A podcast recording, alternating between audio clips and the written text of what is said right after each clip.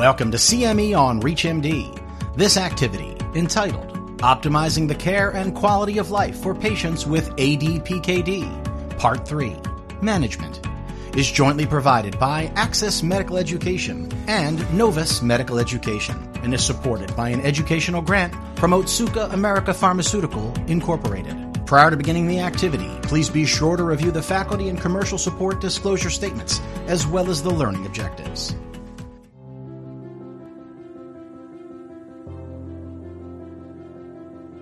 Hello, and uh, welcome to this uh, webcast titled uh, Optimizing the Care for Patients with ADPKD. This is uh, part uh, three of four in CME series on improving the care and quality of life for patients suffering from autosomal dominant polycystic kidney disease or ADPKD.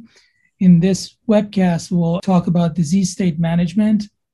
I'm uh, Dr. Frederick Rahbari-Oskoui. I'm a professor of medicine at Emory University and I'm uh, joined today by my colleague, Dr. Michel uh, Chonchol from the University of Colorado.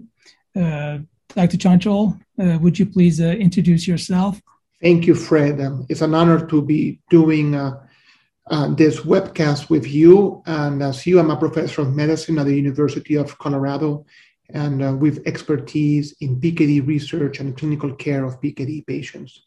Thank you very much. the um, objectives of uh, this uh, webcast are to review the general management of ADPKD regarding particularly blood pressure, cholesterol control, and uh, dietary interventions, apply current uh, guidelines for initiation and management of tolvaptan in rapid progressors, and uh, also summarize the dietary modifications that have shown benefit in ADPKD. As uh, um, the research over the last uh, 40 years pretty much has uh, shown uh, there's a number of uh, interventions that we can work on and uh, strategies that we can actually optimize the care of the, uh, the PKD patients. the number one and most important point is hypertension. We know that the prevalence of hypertension is very high in PKD. at the time of diagnosis of PKD, for whatever reason, you know, either routine screening or a problem, about 40 to 60% of PKD patients already have hypertension. If you look at the pediatric population, up to 20% uh, based on the series actually report that even kids with PKD already have abnormal blood pressure readings.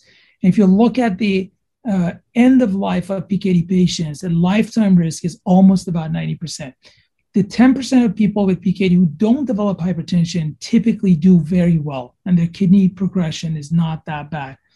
Um, so, this is clearly a, the most preventable and treatable risk factor for progression.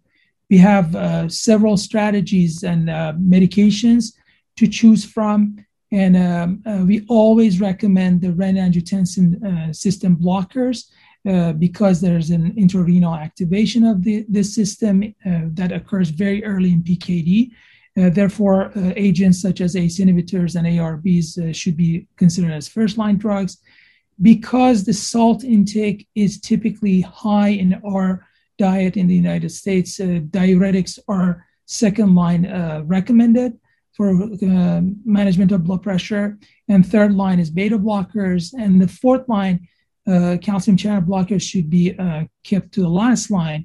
And the reason for that is a defective calcium trafficking issue that is caused by polycystin defect and mutation in PKD mimics the uh, effect of the calcium channel blockers. So obviously, if we can manage blood pressure with something else, we should choose the other agents first. And if we still have a high blood pressure and that's not controlled, then we should uh, come down to using calcium channel blockers.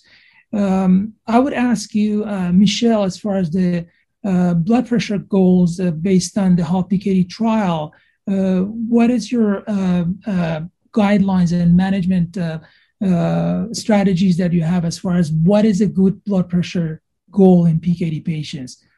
Yeah, thank you, Fred. First of all, I want I really enjoy your initial slide where you touch on all the key clinical aspects that the clinicians should be aware in the management of patients with polycystic kidney disease. And as you mentioned, hypertension is, is honestly a, a key clinical parameter that needs to be in control in this patient population. As you mentioned, both of our centers were part of the HALT PKD trials, and we have a lot of expertise with the management of blood pressure in this patient population. And you are very uh, well aware that there were two studies where they look at blood pressure control in those patients with a GFR greater than 60, as well as patients with true CKD defined as a GFR less or equal than 60. And in that patient population with um, normal or near normal kidney function, I do agree that blood pressure should be less than 110 over 75. As the late Dr. Bob Schrier used to say, who actually was the principal investigator from the HALT study, the lower the better. And for patients with a GFR less than 60 and with more progressive renal disease, also agree with you in the basis of the HALT study and actually the SPRINT study, even though it did not include patients with polycystic kidney disease, that the systolic blood pressure should be below 130 towards closer to 120 as much as possible. Thank you very much, uh, Michel. Um, now we're uh, moving to the uh, uh V2 receptor antagonist, and uh, tolvaptan is the only agent of the class that has a label for polycystic kidney disease. Uh, so a series of uh, uh, clinical trials actually led to the science that's behind the effectiveness and safety of tolvaptan. And finally, in the United States, it was approved in April of 2018. Uh, the two trials, Tempo and Reprise, basically showed very similar effects, and they uh, they have a radical uh, protective effect on the uh, kidney function in about by, by a 31% lower annual rate of decline in GFR. If you compare that to the gold standard that we've had prior to that, which was basically using ARBs or ACE inhibitors, if you take a comparison point with ARBs in diabetic nephropathy, that benefit was only about 15.2% in annual rate of decline of GFR. And uh, this is really uh, clearly uh, superior to that protection. Uh, I would like to ask Michel just to very quickly go over the uh, the two seminal trials, the Tempo 3-4 and the Reprise trial, uh, to see what was different between the two trials and how did we conduct these trials and what did we see after that as far as results. Thanks, Fred. I agree that tolvaptan has really added to our armamentarium of uh, how to deal and treat uh, patients with polycystic kidney disease. As you mentioned, there were two key trials in the tolvaptan program, uh, the Tempo 3-4, as well as the Reprise. Uh, both of them, a very large population, over a thousand patients uh, with polycystic kidney disease. Uh, the time frame uh, is the Tempo was an earlier study between 2010 to 2013, and the reprise somewhat later between uh, 2015 to 20, uh, 2017. Uh, the reprise included patients all the way to 64, uh, and tempo was mainly 18 to 50. But the big difference to your point is that tempo included patients with GFR greater than 60, and the reprise had patients with GFRs between 45 to 65 and 25 to 44. So, in other words, patients with more advanced chronic kidney disease. Um, there's no question that um, another big difference between the two studies in, in the tempo, they look at total kidney volume um, requirement to be in the study, and actually changes in total kidney volume was an endpoint, and that was not the case in Reprise. Reprise really the main primary outcome was changing in GFR, in contrary to total kidney volume. So those, I think, I, I, I think that focusing on the inclusion criteria as well as the outcomes were kind of the main key differences between Tempo 3, 4, and Reprise. Thank you very much. Uh, these are basically the uh, graphs uh, from New England Journal of Medicine. Um, the Tempo 3 4 results uh, on the left side basically showed a net uh, almost 1.2 milliliter per minute of kidney protection per year of usage and exposure to tolvaptan in Tempo. And uh, as far as the total kidney volume, uh, patients who were on uh, placebo, they had about 5.5% increase in the total kidney volume per year versus 2.8 for the patients who were on, tolvap, uh, on tolvaptan. Obviously, in Reprise, we did not have a TKV endpoint. We only had a GFR endpoint. And the GFR endpoint was extremely close to what we were, we were seeing in Tempo and it was basically uh, paralleling and mimicking exactly those results. So the two trials were complementary, uh, but very consistent with each other, and that's basically what gave birth to uh, the the science behind the regulatory approvals in um, all the countries that actually tolvaptan became available in.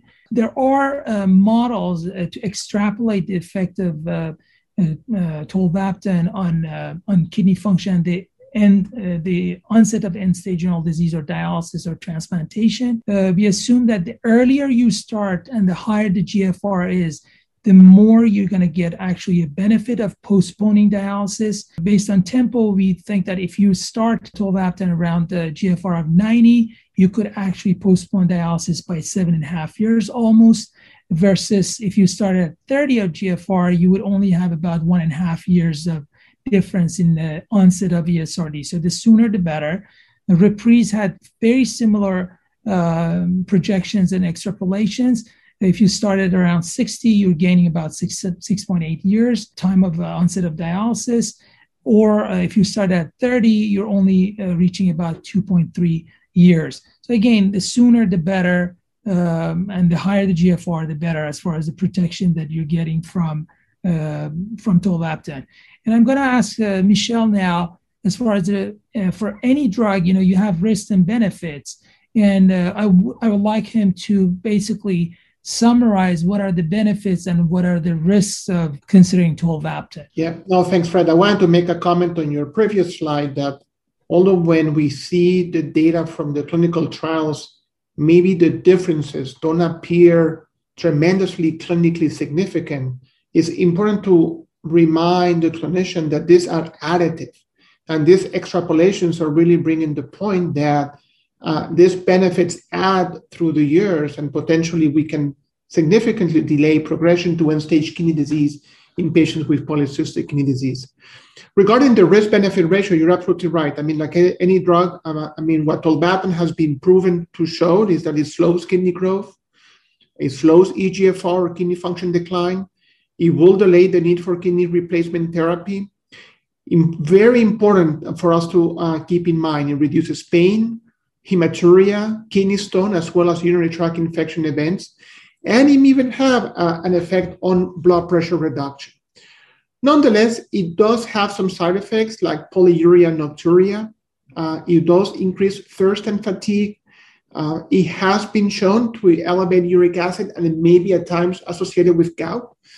Um, it, one of the harms that people are most concerned is about this elevation of transaminase and the risk of severe hepatocellular toxicity or liver failure. Nonetheless, this is the reason why these patients need very frequent monitoring of liver function, may have some possible drug interactions, and there's no question that the drug is expensive and it may create some financial burden. However, it's been the coverage of the tolvaptan, at least here in Colorado, has improved significantly since it was launched by the by um, uh, out in the community the next topic is uh, really kidney stones that uh, could happen in about 20% of PKD patients over their life uh, lifespan. Um, what is atypical with PKD is that most people with PKD actually would make uric acid stones, which is kind of contrary to the, the garden variety uh, uh, calcium oxalate stones that non PKD patients will have. Um, uh, there is clearly um, an issue with hypocitraturia, so the citrate level in the urine are lower in PKD patients, and um, uh, the stone former typically, you know, have hypocitraturia.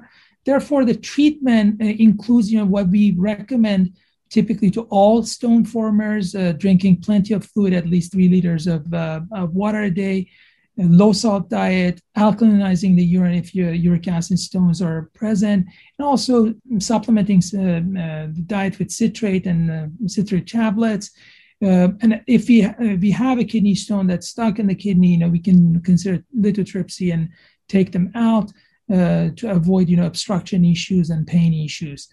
Um, the other topic is the urinary tract infections. Urinary tract infections are basically a big uh, topic. They're very common in PKD. Uh, most PKD patients during their lifetime would get at least one episode, whether it's going to be a bladder infection, a, a true uh, kidney infection with pyelonephritis, or sometimes just an individual cyst infection that ba- basically behaves like, like an abscess. We can see all these uh, problems in, in, PKD patients. We typically recommend uh, doing a urine culture in all PKD patients who have symptoms of uh, UTI. There's going to be burning, uh, frequency, uh, fever, chills. And uh, if they have a kidney function, the difference with non PKD patients is that the length of treatment for kidney infections should be much longer. So, typical kidney infection in PKD patients needs about four weeks minimum of antibiotics. And uh, uh, in non PKD patients, you, typically two weeks is enough. Uh, and the other difference is that for non PKD patients, we just want the antibiotic to get to the urine. Whereas here, we have to think about cysts and we have to choose agents that actually penetrate into the cell, into the uh, cyst. And uh, typically, the ones that are that have very good penetration are quinolones, uh, such as Cipro, um, Cipro or Levaquin, uh, uh, and uh, Bactrim and vancomycin. Uh, the group that is actually poor in penetrating the cyst is the class of penicillins and cephalosporins that actually have good urinary penetration, but they don't get into the cyst as well. And we should think about that, particularly when you're thinking about kidney infection or cyst infection. For bladder infection, it doesn't matter that much unless you know the bladder infection has been ascending to the kidneys. Chronic pain is also a very, very common problem in, in polycystic kidney disease. There is a correlation between kidney size and, and pain, but the correlation is not perfect. We all have those patients who would have relatively smaller kidneys and they're hurting a lot. And I've had patients who have massively, massively enlarged kidneys and they don't have that much of pain. They may have some discomfort as far as the size, but not really painful. Um, obviously, if the pain is very uh, severe and chronic and daily, you know, it can affect your social job performance, your mood, your you know mental health. And pain management a lot of times comes to the picture. So you can go uh, from simple uh, giving some Tylenol to you know narcotic prescription. Now with the narcotic uh, um, issues that we have, we have to be careful about the risk of dependence and tolerance and try to use everything before that. And uh, then uh, the cyst drainage, you know, by just based by needle drainage could be used. Uh, my colleague at the at the Harvard, uh, Ted Steinman, has actually developed a very um, um, predictive model that works really uh, well if the area of the pain corresponds to a major or two major or three major cysts that are much larger than the other ones, and that's where the patient is hurting, and the size is at least three to four centimeters, going after those individual cysts has actually a pretty high yield in relieving the pain. And you would know that because as soon as you put the needle in there, patients say, wow, my pain is almost 80% or 60% or 90% gone. Uh, but if the cysts are all over the place and there are too many of them and the size is kind of all over the place, usually it does not help, you know, going after those individual cysts, and it actually may hurt them to have more pain uh, and have, you know, complications of infections and things like that. Uh, the more radical uh, treatment is uh, cyst deroofing, which is a surgical procedure. It was very commonly performed in the 80s and 90s, and we kind of backed away uh, from those because uh, we realized that it actually does not help protecting the kidney function. If anything, when you do cyst roofing, you're also removing some good tissue and the kidney function may go down. But the major, major problem with those is that if it, if we uh, end up in a situation of non-healing and oozing uh, intra-abdominal wounds, then you get ascites and that becomes a really complicated situation. And a lot of times, you know, you basically have to go and take the kidney out. Um, uh, so um, there are some other more invasive uh, um, uh, treatments, such as renal sympathetic denervation. Uh, that's invasive. It should be done by a group that is really familiar with that, and it should be only considered in patients who have really uh, excruciating pain that is refractory to, to the typical treatment plans that we have. Another uh, associated feature of polycystic kidney disease is actually liver cysts. Liver cysts are extremely common. If you want to just go by a presence of one cyst, and look at all PKD patients, at least 75% of them would have at least one cyst at some point of their life. Most people have more than one. Uh, and if you look at the end of life, you know, pretty much 90% of them have at least one, one cyst. Uh, the interesting thing about these cysts is that they don't cause liver failure. They don't cause liver cirrhosis, but they can cause, you know, mechanical compression, issues with rupture, infections, and also, you know, if the liver is extremely big, then it can actually cause malnutrition because you don't you don't have room to eat food and you basically chronically become malnourished. Uh, there are some strategies as far as either medications, somatostatin analogs and octreotide have shown actually a reduction of the cyst, which is moderate, uh, but they also come with the risks of in, uh, inducing diabetes. And also, you know, you have to see whether the insurance co- uh, companies will cover that drug. One of my patients just recently, you know, the insurance said we're not covering that indication. And uh, as far as the surgical options, uh, if the left uh, liver, which is the much much smaller part of the liver, uh, is actually uh, involved and it's very big and it's pushing against the stomach, you can actually very easily resect that, and that gives people more room to eat. And I've I've used that trick uh, in many of my patients with these situations. But then the the larger cyst roofing surgery uh, is more complicated, and again, you know, has more um, post-op uh, um, issues as far as healing and uh, infections and and scarring, but it can be considered as well. The next very important uh, topic is actually screening and detection and treatment of intracranial aneurysms. And I'm going to ask Michel to go over that. Thanks, Fred. I agree with you. This is really a key clinical area that um, we need to pay attention in patients with polycystic kidney disease. And as we know, it presents in 10 to 12% of all screened PKD patients usually is in the 75% um, is um, these aneurysms are located in the anterior circulation. It's important to remember that these aneurysms are more important in families with histories of intracranial aneurysm. It's not only intracranial aneurysm, but also dolichoectasias, which means an elongation, dilation without really of the vessel, without an aneurysm, and that can happen in approximately 5% of cases. We need usually to screen, uh, screening needs to be offered to those patients who are obviously symptomatic, like headache, uh, headaches, uh, positive family history of uh, stroke or cerebrovascular uh, events, high risk jobs. The job that always comes to mind is obviously an airline pilot or pre transplant um, or any other type of surgery. There's no question that an MRA of the brain without gadolinium is recommending as the first line screening tool. If this one is negative, there's no need to repeat it for another five to 10 years. Obviously, we need to avoid uncontrolled hypertension, smoking, heavy alcohol consumption, all kind of logical things in the management of aneurysms, as well as stimulant medications, illicit drugs, and excessive straining and Valsalva maneuvers.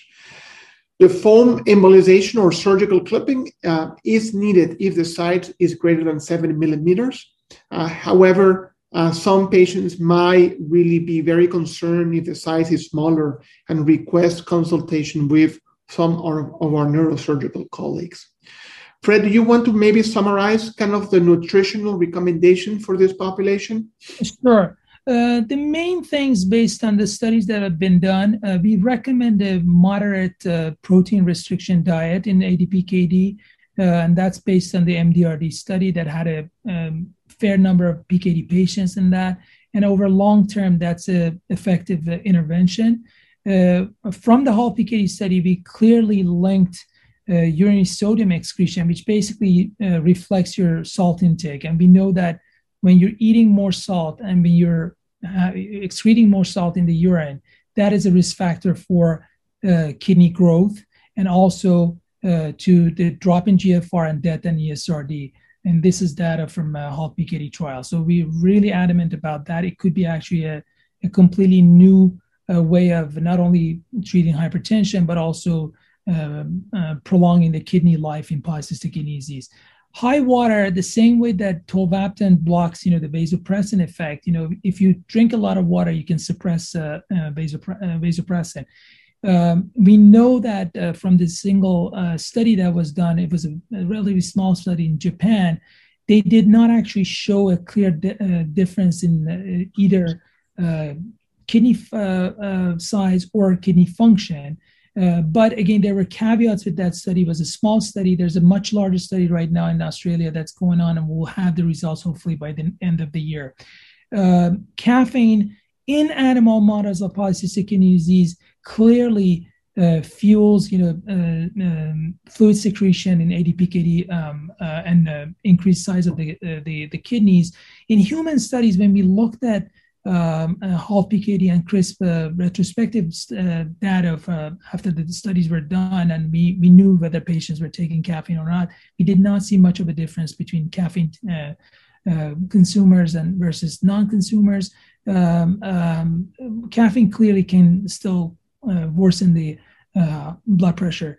We don't recommend smoking at all, both in uh, animal models and in human studies. The risk of uh, progression of uh, kidney uh, kidney disease is higher in smokers. And obesity, and as Michel already talked about from the HALT PKD trial, obesity and overweight, being overweight, is clearly associated with uh, with faster progression, uh, both in uh, change of kidney volume and uh, uh, slope of the uh, the decline of the kidney function. So those are the the uh, the things that have been established. Now the ketogenic diet and time restricted fasting are very hot topics, and there's some animal models that have shown that, and the clinical trials that are pilot studies are ongoing. So we're waiting for the results, and hopefully we'll have larger trials to go over the final results of those interventions.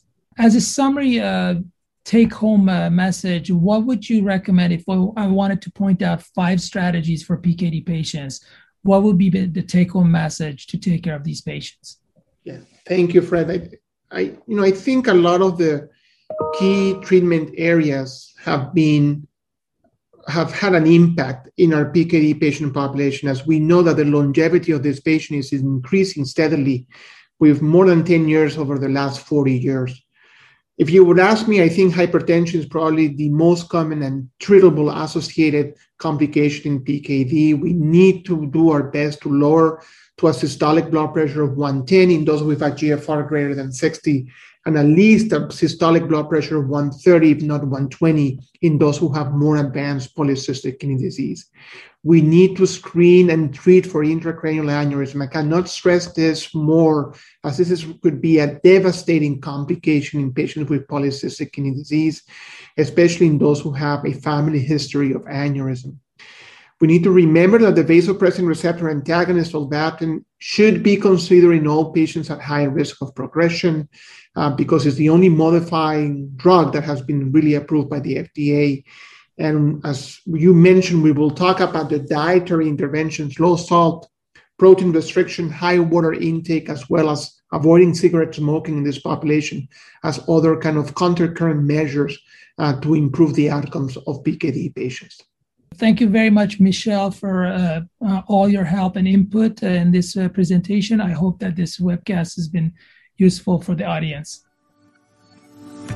You have been listening to CME on ReachMD. This activity is jointly provided by Access Medical Education and Novus Medical Education and is supported by an educational grant from Otsuka America Pharmaceutical Incorporated. To receive your free CME credit or to download this activity, go to reachmd.com slash CME. Thank you for listening.